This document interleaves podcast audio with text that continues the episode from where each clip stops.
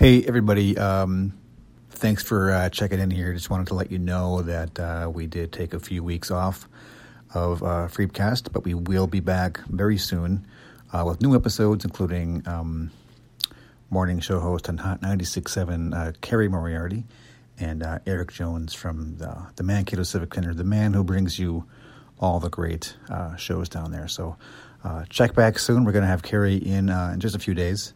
And then after that, uh, we're going to hopefully get back onto a schedule where we're we're putting these out once a week. So um, apologies again for the for the delay, and um, we'll be back real soon. Thank you.